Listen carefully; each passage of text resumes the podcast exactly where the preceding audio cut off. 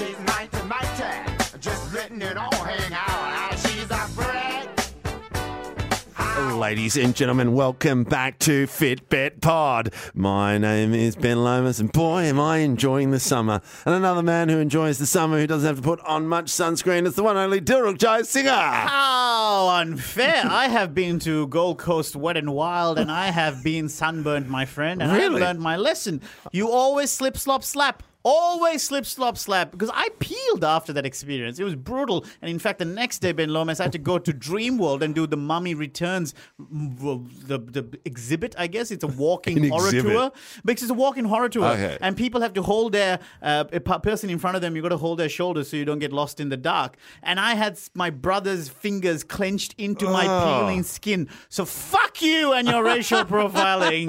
But I'm very excited to be here, Ben Lomas. We have a get guest in here. Yes. A very good friend of mine, uh, originally from Adelaide, but now he's a Sydney boy. Uh, very delightful and always colorfully dressed. Marcel Blanche de Wilt. Yeah. How are you, you, buddy? you forgot Slip Slop Slap is updated. What is it now? yeah, it- slip, slop, slap. Slide. Slide on some sunglasses. So Yeah. slip, slop, slap, slide. Yeah. Yeah. Side note: the guy who came up with slip, slop, slap is was one of my clients in uh, when I was an accountant. Really? What? He trademarked that? He was the cartoonist that came up with it. Oh, so just the, the guy who animated that cartoon Yeah, is yeah, also yeah. he also invented it. Yeah, I Oh, believe right. so. Well, I forget his name. I now. feel so funny. I know this sounds, but slip, slop, slap. I just feel in the current climate, I feel like somewhere along the lines that it's you can't say it anymore. Are you anymore. going to cancel the guy? I know. you are cancel, Alex. I believe Alex was his name. That'd so But I just think it's quite like I think about like everything. Yeah, there's a lot of there's a lot of things that we can't say, or Yeah. or you know, there's movies that haven't dated well. I feel like Ooh, slip. American Pie. Ooh, yeah. yeah. Slap is very much like I wanted to get slur, you know, words for Yeah, all of them. No one ever says, yeah, no one Yeah. ever says slap on a shirt or what is it? Slap on a shirt? Slap Yeah. on a shirt. Slap on a slip on a shirt.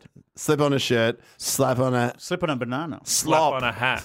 Yeah. slap on a hat, slop, and now slide on some sunscreen. Yeah. So slide on some sunglasses. So it's four S's. yeah. And all of them are slurs. Oh yeah. What was what is what was four S's is something bad? You're thinking of Nazis. I think it double Oh, S. oh, double S. Oh yeah, double S. Okay. So there's four's okay, unless you Two, split the them two two. Dutch men, the two Dutchmen in the room Yeah. are waiting for that. All right, well, that's all the time we have, Marcel. Thanks so much for joining us. Uh, I know we're you're Dutch. We were touring. against them. You're touring next year.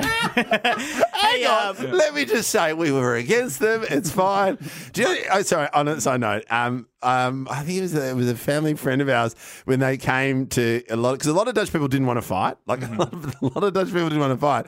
And there's a story of uh, I think it was my grandfather's hard to friend fight in clogs. with the, the okay. How I, dare you. how dare you? But Yeah. you're right. Would be really hard. No, Jackie Chan did it in the film. Who am I? So, and it's a great scene. Great, great scene. Check out that movie.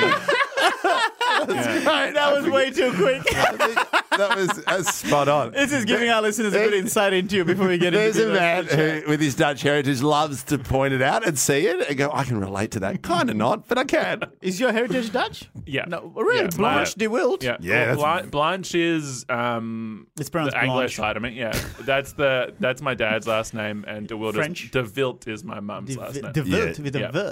D- yeah. Oh, if you're being Dutch, uh, but I would never correct somebody. It's it's De Wilt. 'Cause Yeah. My So you my say- mum's name's Marjan. That's M A R J A N. And growing up, it was all just is Marjan there? No one. Yeah. In, in well, my Australia. mum's name's Gemaria. So she'd get her, the worst one she had, she goes, you know, is it Gemaria? That was her phase one. The worst one she had was when people go, hey, Jamaja. She's like, That's not my name. Jumanji. Jamaja. Yeah. It's like, you're saying Dutch people don't fight? Uh, well, no. So in this, is uh, he was in a wheelchair, and he just he was a pacifist. He didn't want to fight, and his will not to fight is what happens. A lot of people pretended they couldn't walk, so they they got themselves wheelchairs and refused to fight. The 'cause they- wheelchairs? um, the two wheelchairs, and then they were in there. And then what happens is they the soldiers come in and they put a pin in your leg, and if you reacted, it means you could, and then you were faking. Yeah, right. And in this instance, they put a pin in his leg, and he supposed supposedly didn't react. I mean, it's a great yeah. story my grandfather told me, but I, in, sometimes I just think, eh. Oh, well, then that's all the time we have for this episode. Well, hang on, is your mum Dutch? Or- My mum's Dutch. So Yeah, my, Dutch. my opa was in Auschwitz. He was in the Dutch resistance. yeah. Oh wow. Okay. Wow. So, uh, so how's your Dutch? bad. I don't I don't really speak any. Okay, so did you? When did your mum migrate to Australia? Uh, so she was like a proper baby when she was Oh yeah, on the okay. plane. Yeah. So does she s- still speak the language? yeah, she knows Dutch. Yeah. Okay, okay, cool. Give it a call. And what would you say to her in Dutch? I would say, uh, hallo uh, mevrouw De Wild. Uh, jouw zoon uh, ziet heel goed eruit. Yeah. En, uh, en uh, hij is heel lang. Oh, well, that's exactly what I would have said as well. Actually, that's incorrect. I said he's very long. yeah, he's very long. I was going to get to that. How tall are you? I'm 6'5", 195 centimeters. Six five, and you. And how big is your cock? It's, it's I think it's okay. I think it's like um See, like, like everything about me, it's sort of like if like people go, "Oh, you got big hands." It's like no, but it's like size. It makes the right yeah, size yeah, for yeah. my body. It's size you know? proportion. Yeah, exactly. Yeah.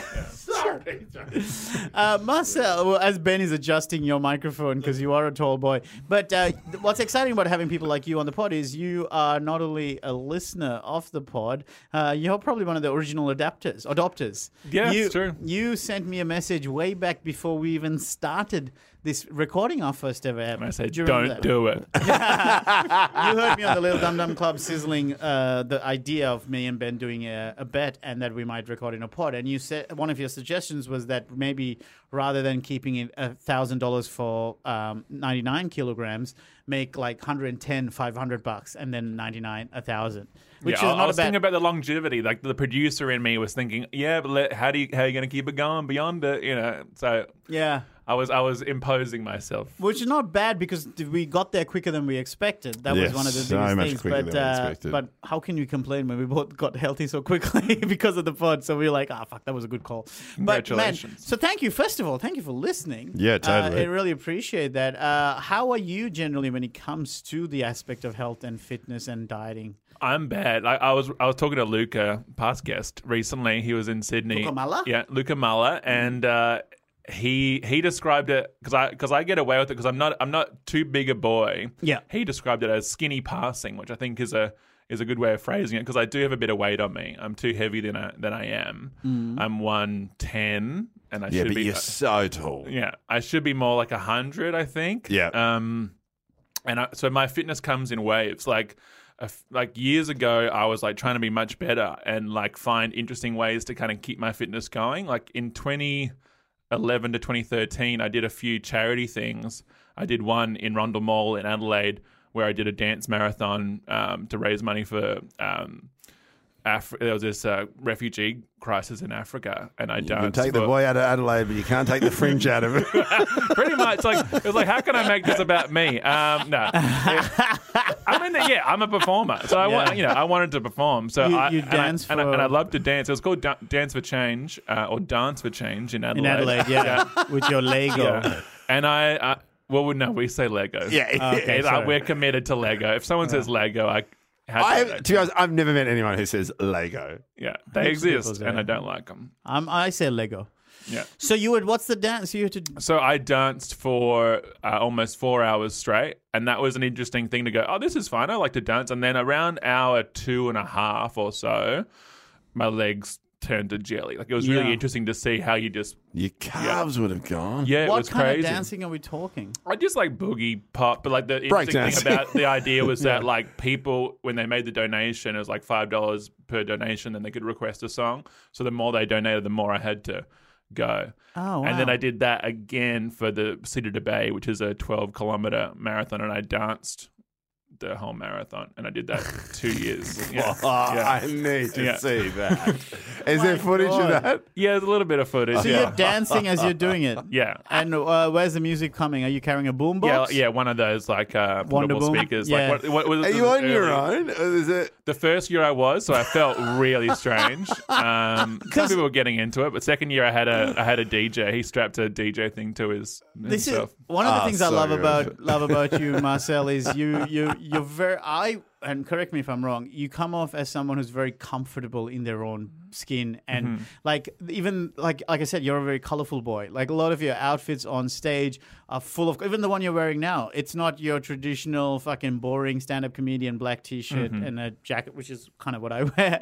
but you know what I mean. You feel you're like, well, this is me. Fuck everyone. If you don't like it, I'm going to dance for four hours. Mm-hmm. Yeah. Uh, was that something that came from childhood, or is something you developed? I've always want, I've always loved expressing myself, and I think like comfort has a has has bad things to it as well. Like I love being comfortable. Comfortable is very attractive, but with that. Because I have, a, for instance, I have a loving wife and she loves me, and there's uh, so therefore that drive to be fitter, healthier, thinner, isn't as driven as when you, you're single. You're like, I want to sure. look hot so I can get a partner. When you've Yeah, got a loving partner yeah. and, and they love you inside and out, it's like hard to like have that drive. Totally. And, then, and but also it's that thing where you both love each other and you're both into each other that you know you love them regardless. So Hmm. sometimes you both just pudge out and you're just like, oh, I still think you're an absolute babe. Exactly. So it's just that thing where it's like you know after a while you're just like, oh, hang on, no, what do we know? And do you do you exercise with your wife?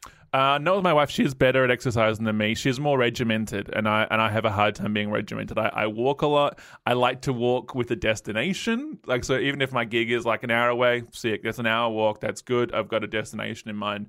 But she has a PT. It's, it's similar like to that. our previous guest, Carl Chandler. He does that. He walks a lot to gigs because then he can get that exercise and then have the thought process of preparing your set list before you go. Yeah, I had I had a gym membership. I used it pretty well for a year, a couple of you know sessions a week.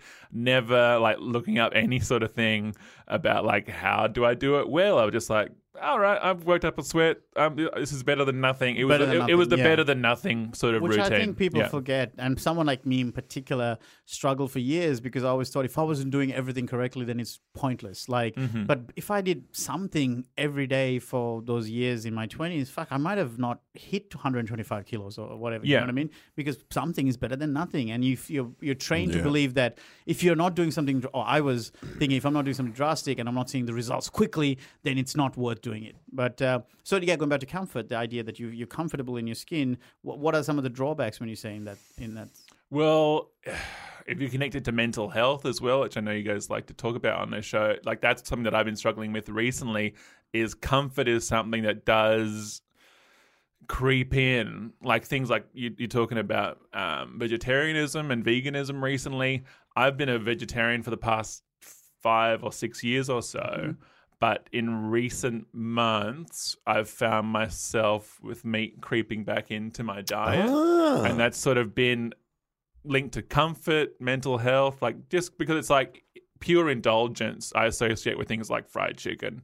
So Yeah. if I'm feeling low, feeling like I want to indulge, and I'm recently I'm in like, hey, what was chicken when you were a child? Because you were sort of talking about this Mm. sort of thing as well. It's like, what was chicken to me? My mum's marinated chicken, the odd treat of like, oh, do you want to have KFC? And, Yeah. and I'm like, mum, are you going to get KFC? She's like, no, just for you. Like, she was a single mum raising three boys. Like, Jesus. that sort of thing was always like, oh, here is pure comfort. So I Yeah. think I fall back into that when I'm feeling a little How bit old low. were you? Single mum, three boys. Yeah, three boys. Yeah, and both of them, like I'm the I'm the baby, so I was often the sort of mediator between them. Like a lot of shouting. Like three boys hard enough, but then three, two of which are like find themselves into drugs and like a lot of Oh. shit things and yeah tough they're both great guys now but like some tough childhood moments Were you always bigger than them? Just hold. I can just imagine this massive infant just holding back. All right, everyone, get the. Come on, come on, break it up. Well, that was the thing. I, I was I was the baby, and I did I did I am taller than them now. They got uh, maybe it was smoking that stunted their growth. I'm taller than my I'm taller than my absent father as well, which feels good.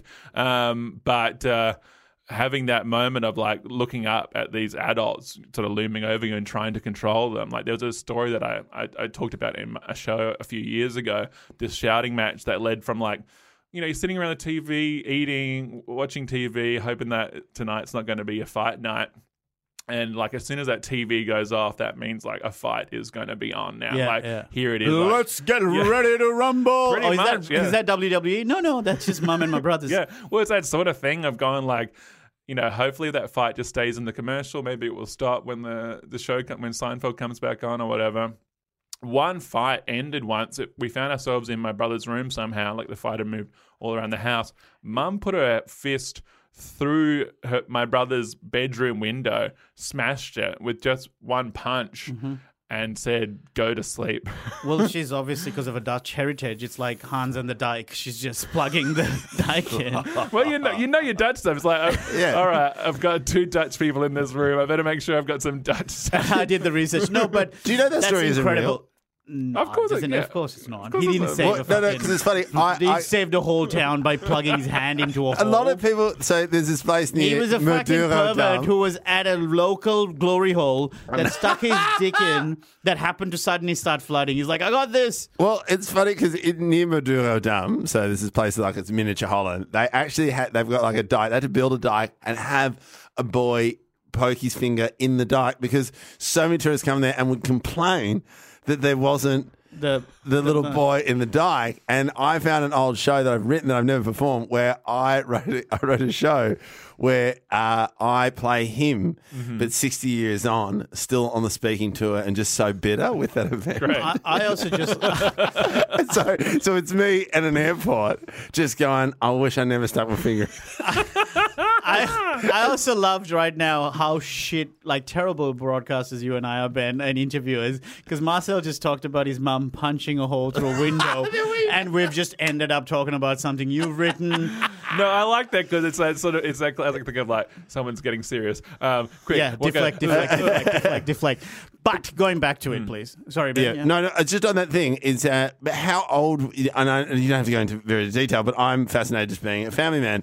Uh, when your dad left, how old were the boys? Like, how, how old were you? So that's that's the sort of the reason why like they were a bit maybe a bit more affected by it because I was like two or three, so I didn't re- I don't really have like memories Memory- of a dad. Like Do you have any um, contact with him now? No, completely uh, like estranged now. Like like I'd see him annually. Like mum would drive us up to Canberra Right. to see him, um, and then like that sort of faded out towards the end of the teenage years. And then what really sealed the deal is I did a show about how he came to my wedding, and my best man did a speech about how we both grew up with absent dads. And then my dad came up to me after the speech, and it was a beautiful speech. I Mm. cried. It was lovely. Like, and it was nice to have a best best man speech that wasn't just like yeah, sounds a amazing. roast. you know, yeah, Yeah. roast. It was like a really touching thing. 'cause my my best man was a is a writer. Anyway, so my dad came up to me afterwards and goes, "You should tell your best man that you didn't have an absent father." and I was like, "But you Yeah, weren't self awareness. Yeah. Um, you know, seeing someone annually is still is not In his around. head, You yeah. know, having you know the odd weekly phone call. So. oh, that's you- huge. But yeah, so I did this show about that moment. It was mostly about my best man, around, and it just happened to feature my father. And my dad saw a promo clip I did where I was chatting to uh, Jason Chong on his like little fringe um, video thing for it. And. What's dad, that fishbowl? What was it called? yeah, Festival Fishbowl, yeah. And um, and yeah, dad sends me a text saying. You know, he saw it and he like, you know, was against it. We had like a little argument over text, and that was that was it. So your last chat to him was on text. Yeah. Brutal. Yeah. You were saying that you uh, have always been a performer. Uh, do, how much do you think that childhood of wanting to break up, being the youngest, having sort of like arguments happen, do you think that informed a lot of you as a performer to go, "Hey, everyone, stop." You know, fighting because look at what look at this dance I can do. Kinda. I think I think I like the idea of everyone getting along, everyone being happy, and then that also has negative effects in therefore. Like I've I've been picturing my mental health at the moment of sort of sitting around sort of like a, a middle zone, which means there's no good highs and lows to it. I'm quite Uh-huh. happy being It's in very th- Buddhist. Yeah, this comfort zone. Well, it's Buddhist, but it's not calm. Like, and I'm beginning to want a bit more low so I can get a bit more high. oh, so you're chasing a low so you can bounce from that into like a trampoline. You know, the lower you get in there, the higher the bounce is going to be. I think it's just being open to it. I think I don't want to speak for everyone, but No, I think no, people will be able to relate to this. story, This is yeah. about me, but I think it's very attractive these days with phones and escapism, streaming and everything can just be designed to keep you around that sort of cold middle zone where I can sleep quite well at night, but I'm also not loving each moment or allowing myself to feel sad as well. You know, Yeah. the, the- Yeah. the, the, the complete depths of sadness, but then also the complete highs of happiness as well. But uh, it's, it's, I find this a comment, but I'm more fascinated that even with such an upbringing, which again, it, again, you hats off to your mum who, who, Yeah, who, who is sure. able to do that because you can't then start another new relationship. Your main aim is your boys Mm. and giving them the best opportunity to go forward. But I love the idea that then when you do not have that father figure, which it seems to be common, is that you develop such a close group of friends and Yeah. that, that that speech about your best man that it sounds like a magical speech and one just even you touching on it i was like i wish i was there yeah. but then it's like, how is that now? Because like with, because I'm I'm just thinking about how do you feed? four ah. growing boys. Yeah. Like, what was your mum, mate? Three, You- three. Yeah. Three, yeah, three. So, but they had we, you. herself. don't, we, don't, we don't talk about the fourth. he got thrown through a window and we never saw him. Fish heads. So, how was it at home? Like, what did mum make? Like, Um, And of six foot five boys. I know, like Yeah. big units. Like boys eat a lot. Mum, mum was really lovely, and this sort of goes back to the idea of comfort in that we we weren't rich by any means. Like she was a nurse, and we had child support. Um, so there'd be some nights where it would be like, here's a buttload of chicken, it's delicious, marinated chicken, you know, uh, roast veggies. But then there would also be like nights where it's like tonight's pancake night. And but that would still be exciting because it wasn't like oh, the food, the, the pantry's bare. Here's a pancake. Yeah. So, Yeah, but it, it was that sort of thing of like, yeah, a lot of pastas, tuna Yeah. mornay pretty traditional sort of like meat and two veg sort of thing. But yeah, then also here's pancake night, and I still have little memories every now and then of like being the This little is so. Dutch, by Yeah. the way. Pancake night for people that- because people go pancakes in the morning. Pancake night is a Yeah. Du- it's a Dutch thing. Yeah, uh, nasi goreng. Oh, yeah, bang! yeah. So you're saying it, it, it still have memories of? So I have memories of like how loving my mum was. Like I remember such an embarrassing moment having like a plate of food made up. You know, everything's served up, all the food is served up, and being the little boy who dropped his plate, all the food goes, and mum, mum being like, "You can have mine," and just being like, "Oh, ah. this feels so awful." God. Like such a loving mum, but like no. also like, oh, how bad do you want to feel for that? Like I've dropped my plate and now my, my not that my Yeah. mum didn't eat any food, she Yeah. found something else to make, but she didn't get to have. And you were like That dinner. 21 at the time as well. That's what makes it so Like, sad. fuck you, man. But And- tell and us- did you have apple appelstroop on the pancakes yeah, and stuff? yeah, yeah. Go, so do you think that idea of the chicken, like that now that you're feeling those little pangs of wanting to eat meat again, Hmm. it sounds like it could be potentially linked to those sort of a chicken was the then if chicken's on the table, that means shit's you know this is a good meal. It's true, and and but this is the thing. I, I want to go back to that idea when you were talking about that um that podcast that went against Game Changers. I haven't seen Game Changers yet, but I I do want to resist people finding a convenient narrative in that and going, oh, you see, he said depressed, and then he ate some chicken, and now it's like, no, I'm still not. I'm not. It's like, I'm like, Yeah. oh, I'm so happy now. I'd love if more people recognize that meat as a treat mentality, but also like just simplify it. Meat is a treat. Meat is yum. So many meat eaters are like, this is my lifestyle. This is how I roll.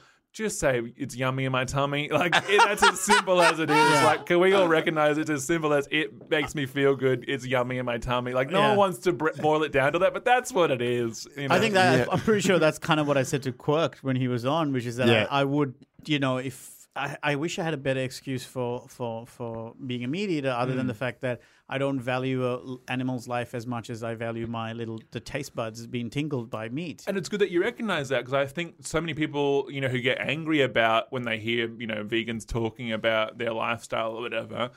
It's you know it's someone encroaching on they- it's like religion and things like that. It's Mm. like how dare you? You know, it's like is it because you recognize that your argument is you know Flawed or- or, is- like maybe not- not, flawed, but it's simplistic. You know, It's- yeah, Or, or that you know it's it's i can't understand that extreme it feels like a type of extremism the way some of the reactions i got Yeah. from the Right. saying that is that going no you do your thing this is like you know i don't want to tread on ground we've already covered but i was just like I never said, all right, all the listeners now activate and become vegan. I was like, hey, I saw a doco, it piqued my interest. I'm going to have a crack at it, see how I Well, feel. I was saying it subconsciously. yeah, yeah, I think you do you, but I, I, I love Yeah. what you said about yeah. As I said, don't- let's not retread too much ground, but like at the moment, like meat is is creeping in about maybe once a fortnight, maybe once a month, every now and then, and it does become a sort of thing. Is like um. If my wife goes away, sometimes it's like, and, and she's happy for me to eat whatever. It's not like, oh, your wife's away, so you can eat what you want. Is she a vegetarian as well? Um, she what a is, yeah. relationship! hey, excuse me. Have you have you have you cheated on me? Have you have you eaten pork? no, but, he's- people, but people do have that. Like when I started being a vegetarian, guess what the first question was that people asked me? Oh, so is your wife a vegetarian? And she made you a vegetarian? Like, no, it was it was my choice actually. You know, but people think it must be like a some feminine influence or something No, like no. that. It's I weird. Again, that comes back to meat as being masculine. Yeah. Like, no, like, and it's not like, yeah, when your wife's away, you have to sneak around and eat it. Or When the anything like wife's that. away, the cat. He's allowed to. He's allowed to eat anything, including pussy. But it's it's it's more just like, oh, cool. I don't have um, a witness to my shame. You know what I mean? I try not to associate it with shame too much. Yeah, you know, good. 'cause all shame comes from within. Um, she's not going to shame me. It's more just like, cool. If I, I, I Who find- Stu I've- started as a vegetarian? Did you, I did, yeah. okay. But she was already like not really into meat, but she was sort of eating meat out of like uh, feeling of obligation, health, and whatever. Yeah. Um, so it was just easy for her um, to just sort of roll with it. But like, I, I find it remarkable people like people that can eat KFC in the restaurant. I find like. Where don't you have any shame? you know, okay, Um, well, he's, he's here right now. Let's ask him. KFC, KFC What for me the is fuck is either happening? KFC is either in the car park or it is at home and no I one else is have- Time home. to wine and dine my day. I, I have said this publicly. I have tried hard to do adverts for KFC because Yeah. of how much I love the product. Oh, it's delicious. It's, it's less these days because it. I can now afford better fried chicken. Like you know, Wow. K- like, uh, uh, like Edit that out keep that KFC potential. no, no, no. Okay, now I don't want your KFC. I, you had me at a cheaper rate. Now you're gonna have to fucking pay me a bit more. Yeah, bring it. Come over, Gami. Yeah, exactly. Fucking Gami needs to give me an advert. I had how many listeners did we have last week messaging us saying that Yeah. they were in Melbourne and they were looking Yeah. for Gami? And, Yeah, I'm, and- think, and- I'm thinking about checking it out. man, you sh- chicken Yeah. out. I like it. Yeah, we should. Chicken it out. That was an We should get I people to go. go. Yeah, I'm here because of the Fitbet podcast. Yes. the Fitbet Bet podcast. pod. The is under Fitbet. Yeah, yeah, yeah, exactly. And and then finally, I'll just start tagging them. Hopefully, give me some fucking just one, just eight wings. I'll Well, be I happy. still with. haven't eaten there, and I hey, for Oh, me, really? meat's a treat. I Meat's a still have not eaten there. So. Is it? Good. Yeah, right. Okay, let's do let's do a live pod from Miami. but um, for me, one hundred percent, it is that positive association of a childhood memory. KFC was the first kind of memory of a childhood uh, treat. Uh, we mm-hmm. it used to be my I can't I, I think unlike McDonald's, which is I felt I saw a lot of in pop culture, and I really craved it when he came mm-hmm. because I think it was ninety eight when he came to Sri, Sri Lanka. But KFC was something that snuck up on me. My brother had known of it, and he, me and mum went there. And I was like, what are we eating? Chicken? All right, cool. That's would have been 95, would have been like 10. And that first bite, it just, I still remember because the smell when you walk in is amazing. And then the bite's so perfectly crispy. And, oh, I'm crying right now. I can, I can, I can relate. I can relate. So for me, I've never felt the shame with it because I think I've even said for one of my exams, I, I did so well. My um, family friend, uh, as a present, gave me a bucket of chicken, and there's a photo of me holding the bucket of chicken like a trophy, and it says "Congratulations, Dilruk" in the background. Like it's yeah. I think that's great that you don't associate with shame. I think that's good. I, I still remember being like 12 years old and, and me and my best mate, the same same one from the best man, um, going there and like feeling a little bit of shame afterwards. Be like, we better eat an apple afterwards. You know, we'll that you had that awareness, yeah. we'll, we'll eat an apple as if that will like undo. Um, Because we were we were only allowed to have McDonald's. Like Right. KFC was just like we just it, Just was too much. It was just not allowed. So Yeah, McDonald's right. the only one. And the only time we ever got it was if we were getting a babysitter. Right. Right. So which was a rare occasion. Then Mum would go through the drive-through. I don't know if I told the story on the pod, but there was just like I was driving through and and I was that thing. I was like, oh, fast food. This is it. We don't get it. You know, Cocoa Pops and school holidays. But Mm-hmm. and then Mum came in, I was like, what would you like? I was like, I'll have a junior burger. And then Mum just goes. Uh, could I get uh, two uh, junior buggers, right? and she said buggers, and me and my fucking sister just started laughing. and then the person on the intercom started laughing because no one's ever ordered junior buggers. But mum was so self conscious of her accent, Yeah. because she's been in the Cardinal country Pell probably did. that I, but then even but then at that moment I was like, no McDonald's for you ever again. oh, oh no! And she just drove through the drive-through, and that was the last time we ever had McDonald's. you don't bite the hand that feeds Oh, you, mate. And, and that day, I learned that very quickly. That's why you never. Did you get of- the junior buggers or was No. that? Oh shit! So she just went, Yeah, "Oh, right. you find that funny, do you? Do you find that funny?" Oh, my mum no, was good at that sort of like, yep, not happening then. You're like, Yeah. oh, Yeah, it's okay. this Dutch conviction where it's just like, "Oh, you've made that decision. Okay, well, that's your decision. You've you, Hmm. that, this is it. That's the way things are." But you were still brought up with that idea of like this is a treat right now. You are getting a treat. I Yes. think a lot of kids are brought up without like, being brought to a restaurant and being gone. This is here's the food. This is the and, norm. And you see uh, when I see people on that their lunch break eating KFC, I find that sort of fascinating because I go, oh wow, that that was just like that's their routine lunch. Let's get some chicken. Yeah, go, yeah, oh, that's really This is it. interesting. A lot of uh, vegans who uh, was sweet uh, when I was um, saying that I was doing the vegan week. One of the things they said we'll look forward to is that you can actually binge on vegan food and not have that sense of like dread and drain that you have after after when you eat a heavy meat meal, like where you Yeah. you know you feel like passing out and all that. But the gluten inflating you, yeah, I find that really difficult because you talked about how Yeah. bloated you felt after those Beyond Burgers. Yeah. same, same sort of thing for me because like some of that food and like there's some delicious food out there. I want you to find some of these like delicious vegan food. But just And I did. Um, I think yeah. that's the best thing to come off that uh, week. That I oh, did. good. too many protein balls is the other one I went down Yeah, that it path. just sucks. You're like, oh, cool, I'm, do- I'm doing a better thing, and then like my guts just get so much bigger. Same thing. It's like that's another thing of like being married. It's like, cool, I'm going to be farting all night. Now, you know? And what what Yeah. was the switch to vegetarianism for? Was it ethical reasons? I think it was. It was seeing. This is, my best friend keeps coming up on this podcast. What's his Uh, name? Let's Paul. name- Uh, my best friend Paul. I've known him since um, grade two, so he's sort of like family to me. But he he started being a vegetarian, and then like slowly, and initially it was like, okay, that's Paul's thing. But then slowly but surely, I began to realize.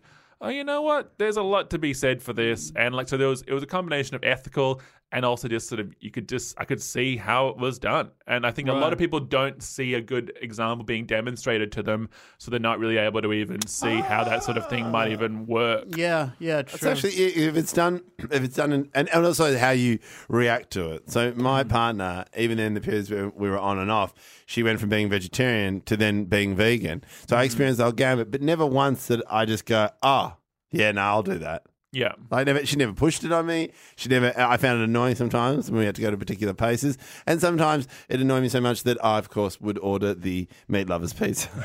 but, but it was that thing. Where it was like I knew I could have the whole pizza. Like, Yeah. well, yeah, my brother's wife is vegetarian and he's a massive meat eater. And he says one of the best things is when you go to like America is that you get all the meat stuff to yourself. It's the best. Get all the heart disease. to And when, yourself. when exactly, Yeah. yeah. it's not like we have a family history of heart problems. And uh, but with your exercising side Mm. of things, how do you? So as a tall kid, did you do a lot of sport in school? I they they tried. Um, yeah, Ruck, Ruckman. mum mum tried to get me to. Uh, my coordination was pretty bad early on, so mum tried to get, put me into things You're a like dancer. Yeah, I love to dance. Um, like my rhythm's not great. I loved. I still love to do it.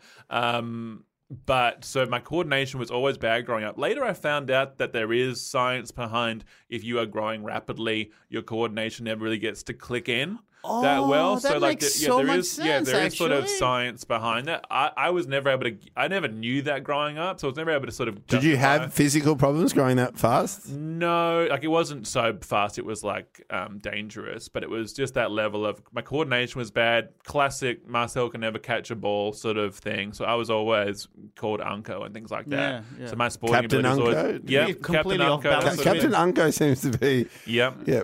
Were you, were you off balance because you have a massive cock? That came later. That came later. Yeah. That's really Uh, I was interesting. late, late, late. I just didn't yeah. want to live there and hanging with the one cock joke for this whole thing. But yeah, so a, I- I was that's a often- teammate that I am. Thank Sorry. you. often thank put in goalie, you know, when playing school soccer. I was I was I was chosen to be in like the special sports program of my school f- to play basketball in year nine, and I think they quickly realized just because he's tall doesn't mean he does, has Right. any talent for it. So I was not welcome back the next year. Oh, You- yeah. I feel a very Pete Holmes vibe from you. Every Oh, time, like you had that. That's that is. That, I was going to check because I've just started listening to his podcast. Uh, you make it weird. I think You it made is. it weird, but yeah. you do have a very Pete Holmes. Yeah, I get that a bit, just without the Christian background. Yeah. yeah, yeah. Yeah, that was my follow up question. Do you love God? No, mum gave us the chance once to just. Um, she had she had, So the, she had the three boys in the car after church because the church had not been good to her after the divorce. Like the church Yeah. had not been that support that she was hoping for.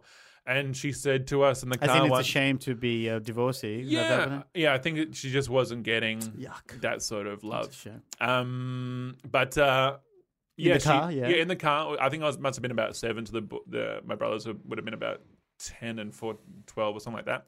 And she just said, "I'll keep coming to church if you want to come to church. Otherwise, we don't have to come anymore." And we all went, "Yep." Let's not go to Mm. church um, because we were all thinking about staying home and watching cartoons and video, video hits and whatever. So It's so funny. It, it, it it's such a it, it's, whether it's a real Dutch trait or it's just that it's this such conviction behind Dutch women. I, I think, and whether Dutch men are much the same, but I feel like there's so many similarities just hearing your mum talk that it's like th- there's no time to dilly dally about making a decision. yeah, The decision's in front of you. Make it. Yeah. And whatever you make it, make the most of it because in that moment, that's what you thought was the best decision. And I, I feel like I think a lot of part of me forgot that. I felt like every decision I made, especially probably in my mid to late twenties, moving into my thirties, I, I thought every decision I made was the wrong one. Like I Mm-hmm. sometimes used to convince myself that I was like, oh, I'll just be George Costanza. So every every you know, episode, like every decision you think's the right, do the opposite. Yeah, I just thought I thought I was making every wrong decision. But I, I, think in Good Place now, uh, the current TV is about one of the characters. Is his drawback is he can't make a decision because Right. he feels like he's trying to understand every single Yeah. uh, you know variable before he makes a choice, and he just ends up taking too long to make a decision. But so for you, uh, with that idea of being a tall, gangly sort of person, um. I never sports- said gangly. That's weird. But okay. what does gangly mean? no, I'm, I'm just saying you're putting words. Uncoordinated? mouth. Is No, it- no, I gangly's was, I like- was like- gangly. I was. like sort of Yeah. isn't this gangly? I'm moving my arms like a muppet. Is that gangly? I think that's uh, gangly. I, I'm I, I'm just, I I'm just, sort of. I'm just teasing. I'm just teasing. No, no, no. I, I, no, I like this because the, the definition of gangly, because you're quite solid, you would assume that a tall, gangly person would be quite lanky. singy. And, uh, Yeah. yeah, tall and lanky. Maybe that's what I was. So maybe we should stick with tall Any- and uncle. King Uncle. Um, Well, I'm upgraded. That's good. So yeah, so no, no, no. Uh, what was your approach to any kind of physical stuff then? I, I liked I liked to be active. Like I played basketball. I was in the underdog team in, in primary school as well. We were called the Lockleys North Sharks. Yes. we Go the Sharks. We were the, uh, there was one team called the Lasers. Um, they were full. They had pew. they had all the great um, kids on them, and then the Sharks were me, and my best friend, and a few others who we were dog shit. Like it Yeah. was like, oh whoops, we accidentally put all the good players on one team. Oh well, that's it. Um, so we sucked, but I liked running around. I, I liked being active. Right. Um, yeah. So In basketball, like how old were you? Um, so I yeah, so that primary school would have been yeah, so all my primary school years getting that participation trophy each time. Yeah. And then yeah, a little bit of high school. Because I, I, I played in a really shit team as well called the St Olivers. And so we'd have training on Thursdays and then play on Saturday mornings. Yeah. But the training facility, the basketball ring was only six foot high. So in training, we're dunking. We're hitting shots left, right, and centre. We are killing it. On game day, we'd play on normal basketball rings and none of us could hit a shot. Air ball. yeah. Ever, ever, ever, ever. We'd lose week after week after week. But it's the same thing. You running around with your friends and some sort of team sport. Like at the time, I didn't realize the benefit. It was just like, oh, it's I get to hang out with my mates outside school. Well, it's Yeah. a bonus. And basketball's great. You're running back and forth. It's Yeah. so and like I'm I'm I, I sweat so much as well. Like I sweat so much. I love to dance, and I would dance a lot at house parties and stuff like that growing up because like I never felt like a hot guy. I know I'm hot now. Thanks for telling me, but you know you can keep it to yourself. But like so I, Gangly I is what I would agree. but so, so I would always overdo it by being the funny guy, um, and like so house parties I would dance a lot, but because I sweat a lot, it meant that the very rare times that a woman would get anywhere near me, whether it was just like the, the, the hug goodbye or like maybe going in for a little bit more close dancing, which I hated because I, I need to move. Like all Yeah. my moves, Yeah. are, I don't do any partner dancing. Uh, But, but women would have found that appealing. Like I feel like it's they like did, yeah. because you're tall, you've lost all inhibition. You're just yourself. You're on the dance floor. That is a very attractive. Mm. They I'm and, they and they did it. wa- It was it was super fun. I got a lot of attention. And then the sweat but but would- as soon as they touched me, it was Yeah. like, oh, you're so damp, and Yeah. you uh, and yeah, people- peop- Yeah, people can't look past yeah. sweat. It- it- Do you, I, I have a flashback. Am I just, just, just have I just incepted this memory for myself? Do I do I remember seeing you start off a stand up show while you were dancing on stage? Yeah, I've done that before. Yeah, I I I, I, re- I I'm love glad uh, because yeah. I suddenly just knew I've seen this. I used to dance a lot onto the stage, and then I did more and more gigs where they didn't have house music, so it just stopped becoming part of the routine. I love to dance right on because it meant that the audience would go, "All right, this is a fun guy." Because right, when you when you were running a gig at the producers bar, one of the late shows, uh, you'd host. Yeah, that's right, There was a lot of dancing at the top. Yeah, that's right. Yeah, yeah, yeah. That's yeah. When I ran that late show, I liked to dance on. It was my show. Yeah. Did you really? Uh, you love dancing. Did you ever think of like this is how fucking harsh is this? Did you ever go think to be good at it? no, but what I mean by that is, did But you ever take it a think of taking further. it like going into training? I find into- choreography very hard. My my wife bought me like a dance because like Sydney Dance Company does like open classes and like they're supposed to be beginner classes and I went to them and they are fucking so hard. Yeah. Um, and like they weren't beginner classes. They were like and even just like the stretching and the warm up was almost too much for me as well. I should be doing more stretching like we all should. I'm looking at you. Ah, fuck you, that yes, that's right. I Actually, listen. You right, right into my soul as you, Do you said still it. do the roller? Do you still do the? ro- I'm doing the roller. Yeah, I got it. I'm doing the roller I'm as doing well. the Uh, My, my hip flexors Having are a real Chico bad. roller. Yeah. Yeah, same, Yeah. same. My hip flexors are shocking. Yeah. And so I'm just rolling on that butt, and it's excruciating. Yeah. And, but I just hope it helps. What were you saying about stretching? But yeah, so even their stretching routine at this dance thing, but then keeping up with choreography, I find really hard. So I like dancing as like pure expression of just like, here's what I like to do. Here's my fun. You yeah, know, that and I- that I'm and, feeling. and the fitness and cardio, whatever, is all just subs. Like it's a bonus because that's Yeah. not your reason for doing it. I've That's- done Just Dance on, on PlayStation. That's pretty fun too. Like it's good. It's, it's, it's love like it. all So I'm- over sort of movement. But I've found I, I, I went to a wedding recently, and because I, don't really dance that uh, that much anymore because I don't Why? go to clubs, I don't, don't Oh. go to bars. I don't Um, get invited to yeah. weddings. Is that the- what I thought get- you were leading. But it's true. You like yeah. if you're a little bit older. You're in a long term Yeah. relationship. Like where are Where are you dancing? Where are you Yeah. dancing? Yeah. Yeah, true. unless you're going to like, oh, let's go to a salsa night, which me and my wife have always talked about, but like, we're also very good at homebodies. So if we have a night off, we're, uh, if, if either of us are not performing, it's like, well, Hang on, is she a know. performer as well? She's an actor, and we also improvise together as well. Oh, We've started wow. im- yeah, Holy the last year. We, we do an improv duo called the Newlyweds. Fun. When did you get married? Oh. I got married. We I'm celebrating my fourth anniversary next week, and I'll be in Melbourne. Oh, no. So how old are you then? I'm 31. 31. Okay, so you're married young. Like 27, yeah. kids? So- no, no kids yet. No, we're yeah, we're not interested in kids. Yeah. So did you, did you just decided not to? Or? Uh, it's never really been a thing of ours. I- I've got a niece and a nephew that they're pretty good.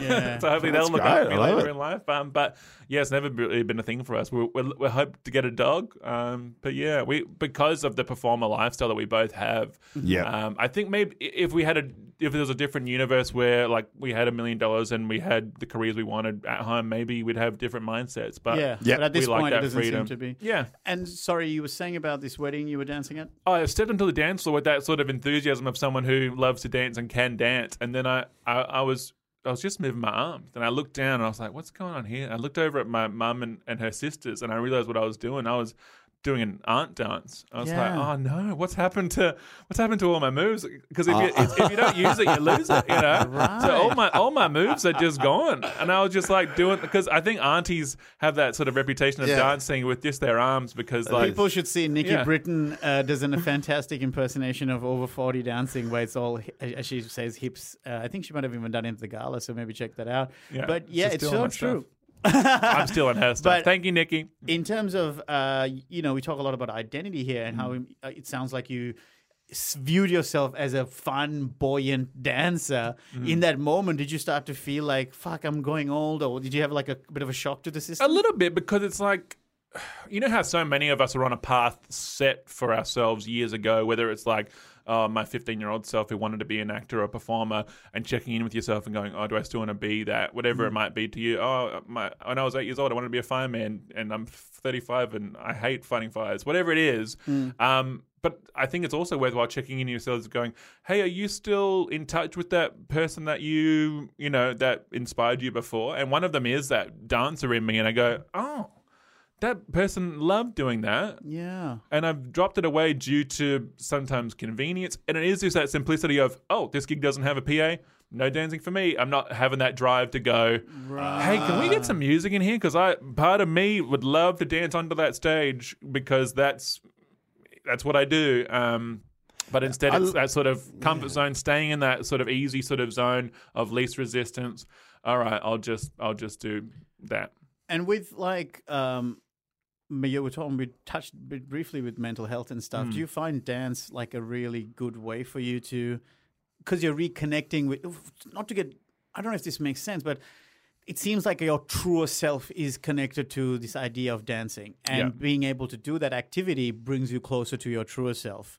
And do Yeah. you feel like the less you were dancing, you you know you notice that you were more stressed out or more? I think so because it's even like I love podcasts, but podcasts are also like dangerous. Yes. Don't- keep listening, please. Um, don't tune out. But they're also dangerous because they give you that false sense of of socializing. Yeah. You know? Oh, tell Um, us, talk about that more. This is So, really 'cause yeah, I, I listen to podcasts a lot, but I and, and, and but they there's a stat that's come out recently, like 15 percent of podcast listeners are very lonely, something like that. It's passed on to me, but you can probably Google it.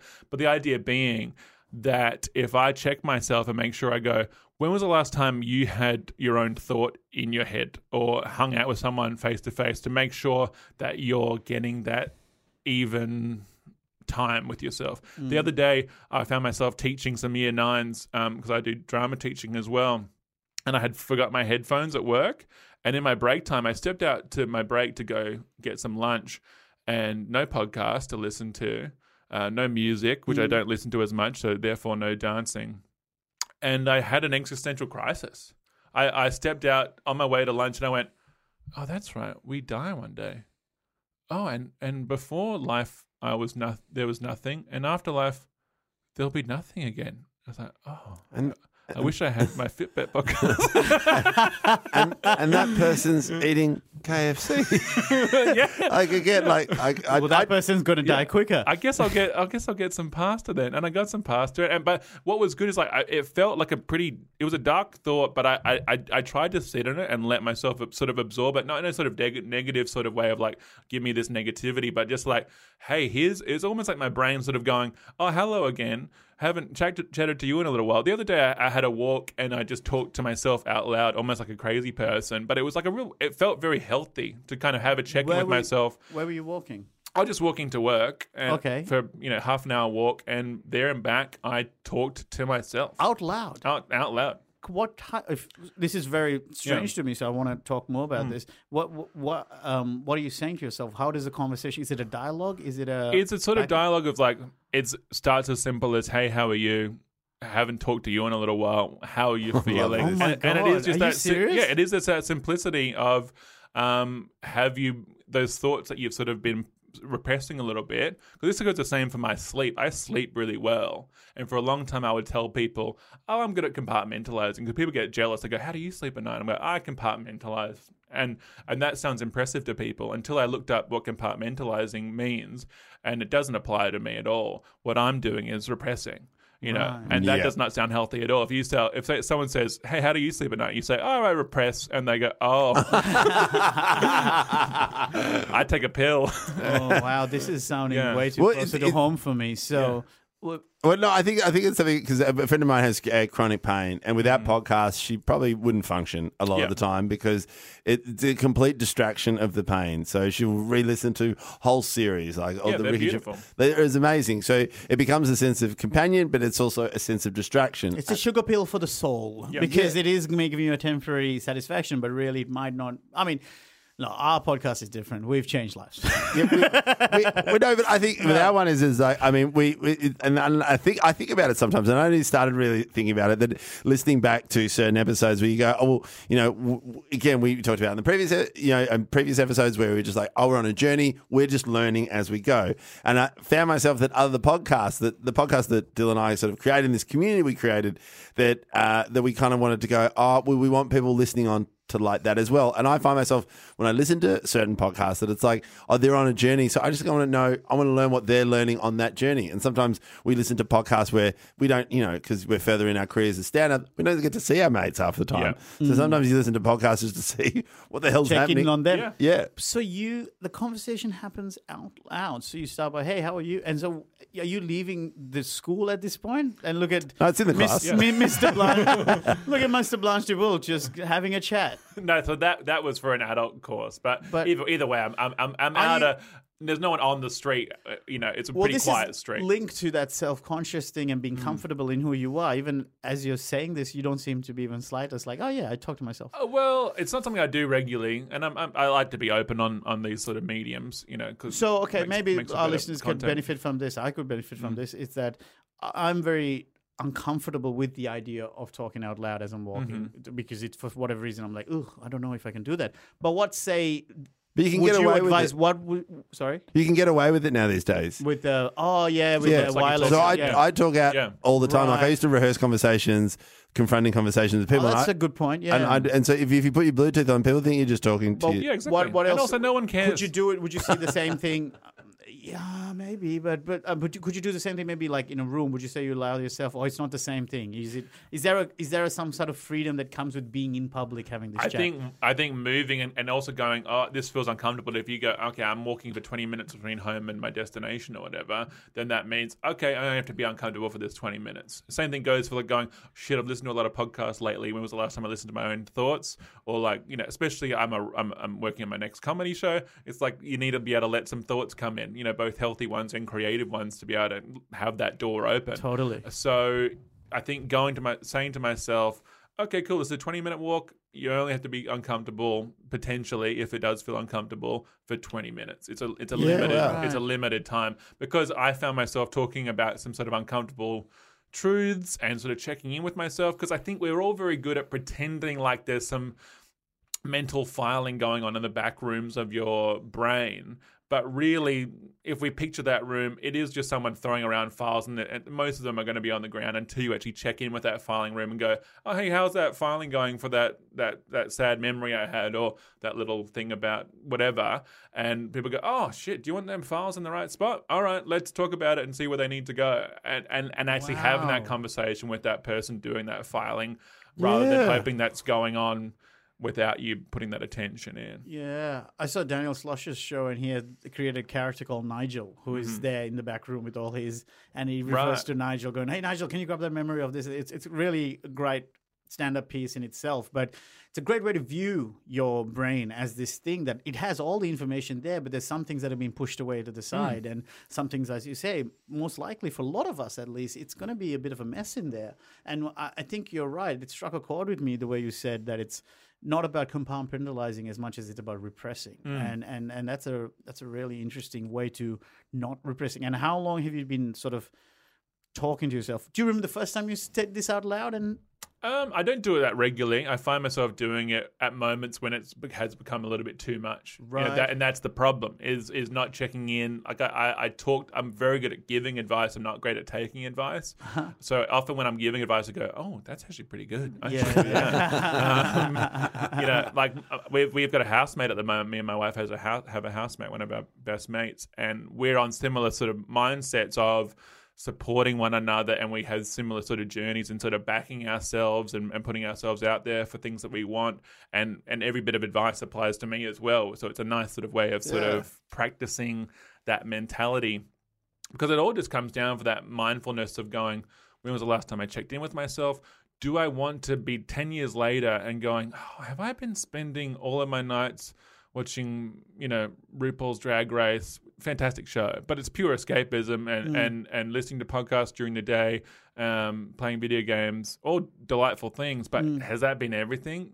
When was the last time i thought about things? And that's why people go to therapy because they can go oh shit here's a thought that i haven't thought about. Does this Yeah. have any value? But because I haven't been going to therapy, I haven't found the therapist that I like yet. Um, I go, all right, what You can do I do? I your can own. talk to myself. right That's a start. Sure. I and, love- and you've sampled with a few therapists is it before you yeah Yeah, I made a mistake of I um I went to one, but um my wife was looking for one as well, and I recommended her the same one that I'd heard about, and I didn't okay. know there was a rule um, that you can't see the same therapist as your wife. It makes plenty of sense. Yeah, but, totally. but the shitty thing was is in those initial meetings, as you probably know, with the with your first therapist, you do like a sort of best of sort of Yeah, thing as yeah, they get yeah, to yeah, know you, yeah. and I'm giving them all the highlights of here's when me and my wife, um, he and my, me and my girlfriend broke up, and we got back together, and and uh, my dad wasn't around, so I'm doing like here's everything, and then Tied 20. yeah, and then yeah, and then or 45, 50, whatever, and then at the end she's like, oh wait a minute, did you say your wife is going here as well? And I'm like, yeah. And she's like, well, I can't see you. So I gave her everything. and then it's like, did she yeah, still charge you though yeah.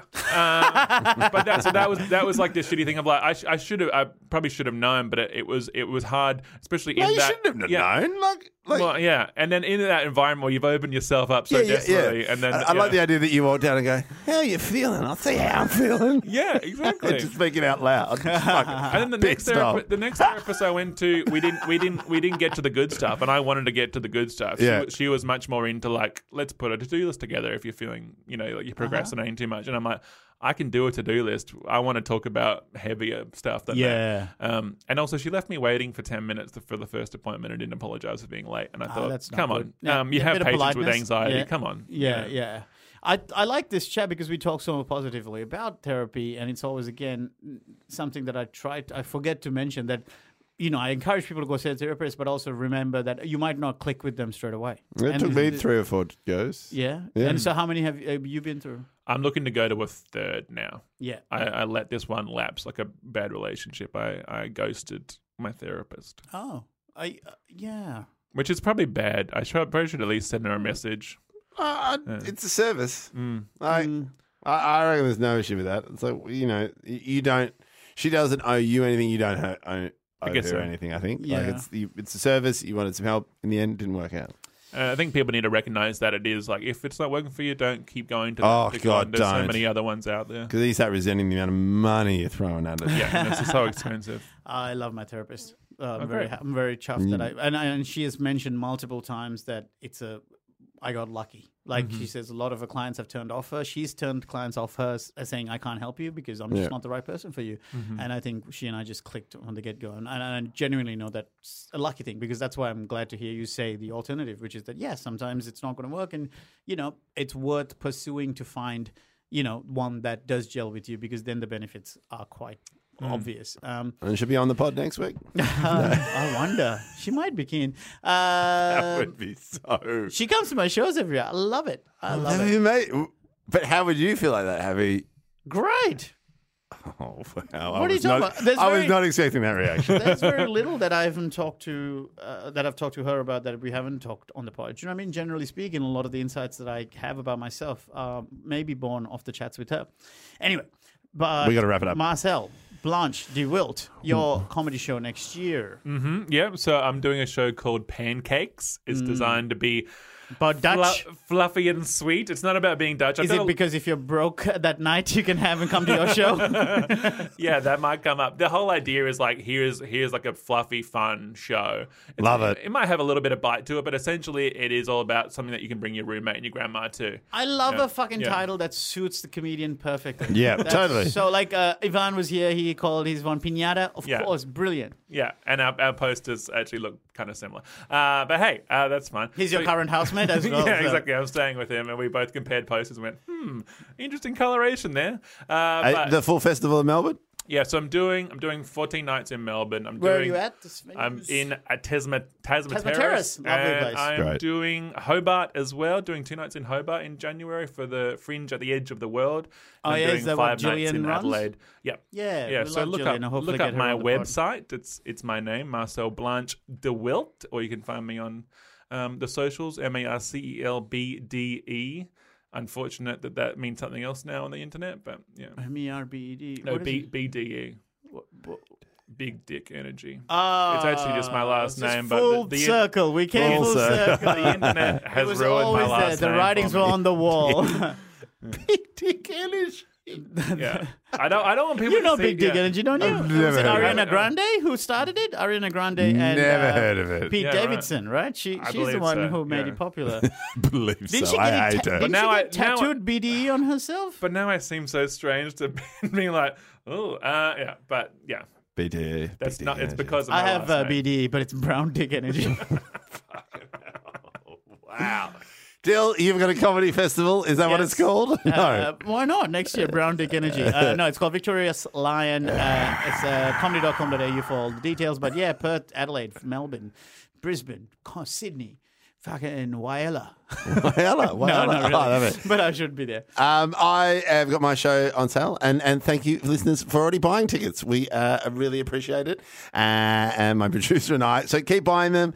Uh, a couple of the shows are close to selling out, so just get a ticket. I want as many Fitbet people there, and again, just write a question, stick it in the box of Coco Pop. Um, Um, thank, you so much, for coming that in. That was incredible. Uh, That, that, the thing about talking to yourself, I'm going to really think about that. And um, Yeah, maybe give it a crack and I'll tell you how I go. But I feel very uncomfortable with the idea, which is why I'm keen to try it. Yeah. Are you still talking about big dick energy? Thank you, guys. See you guys. Bye.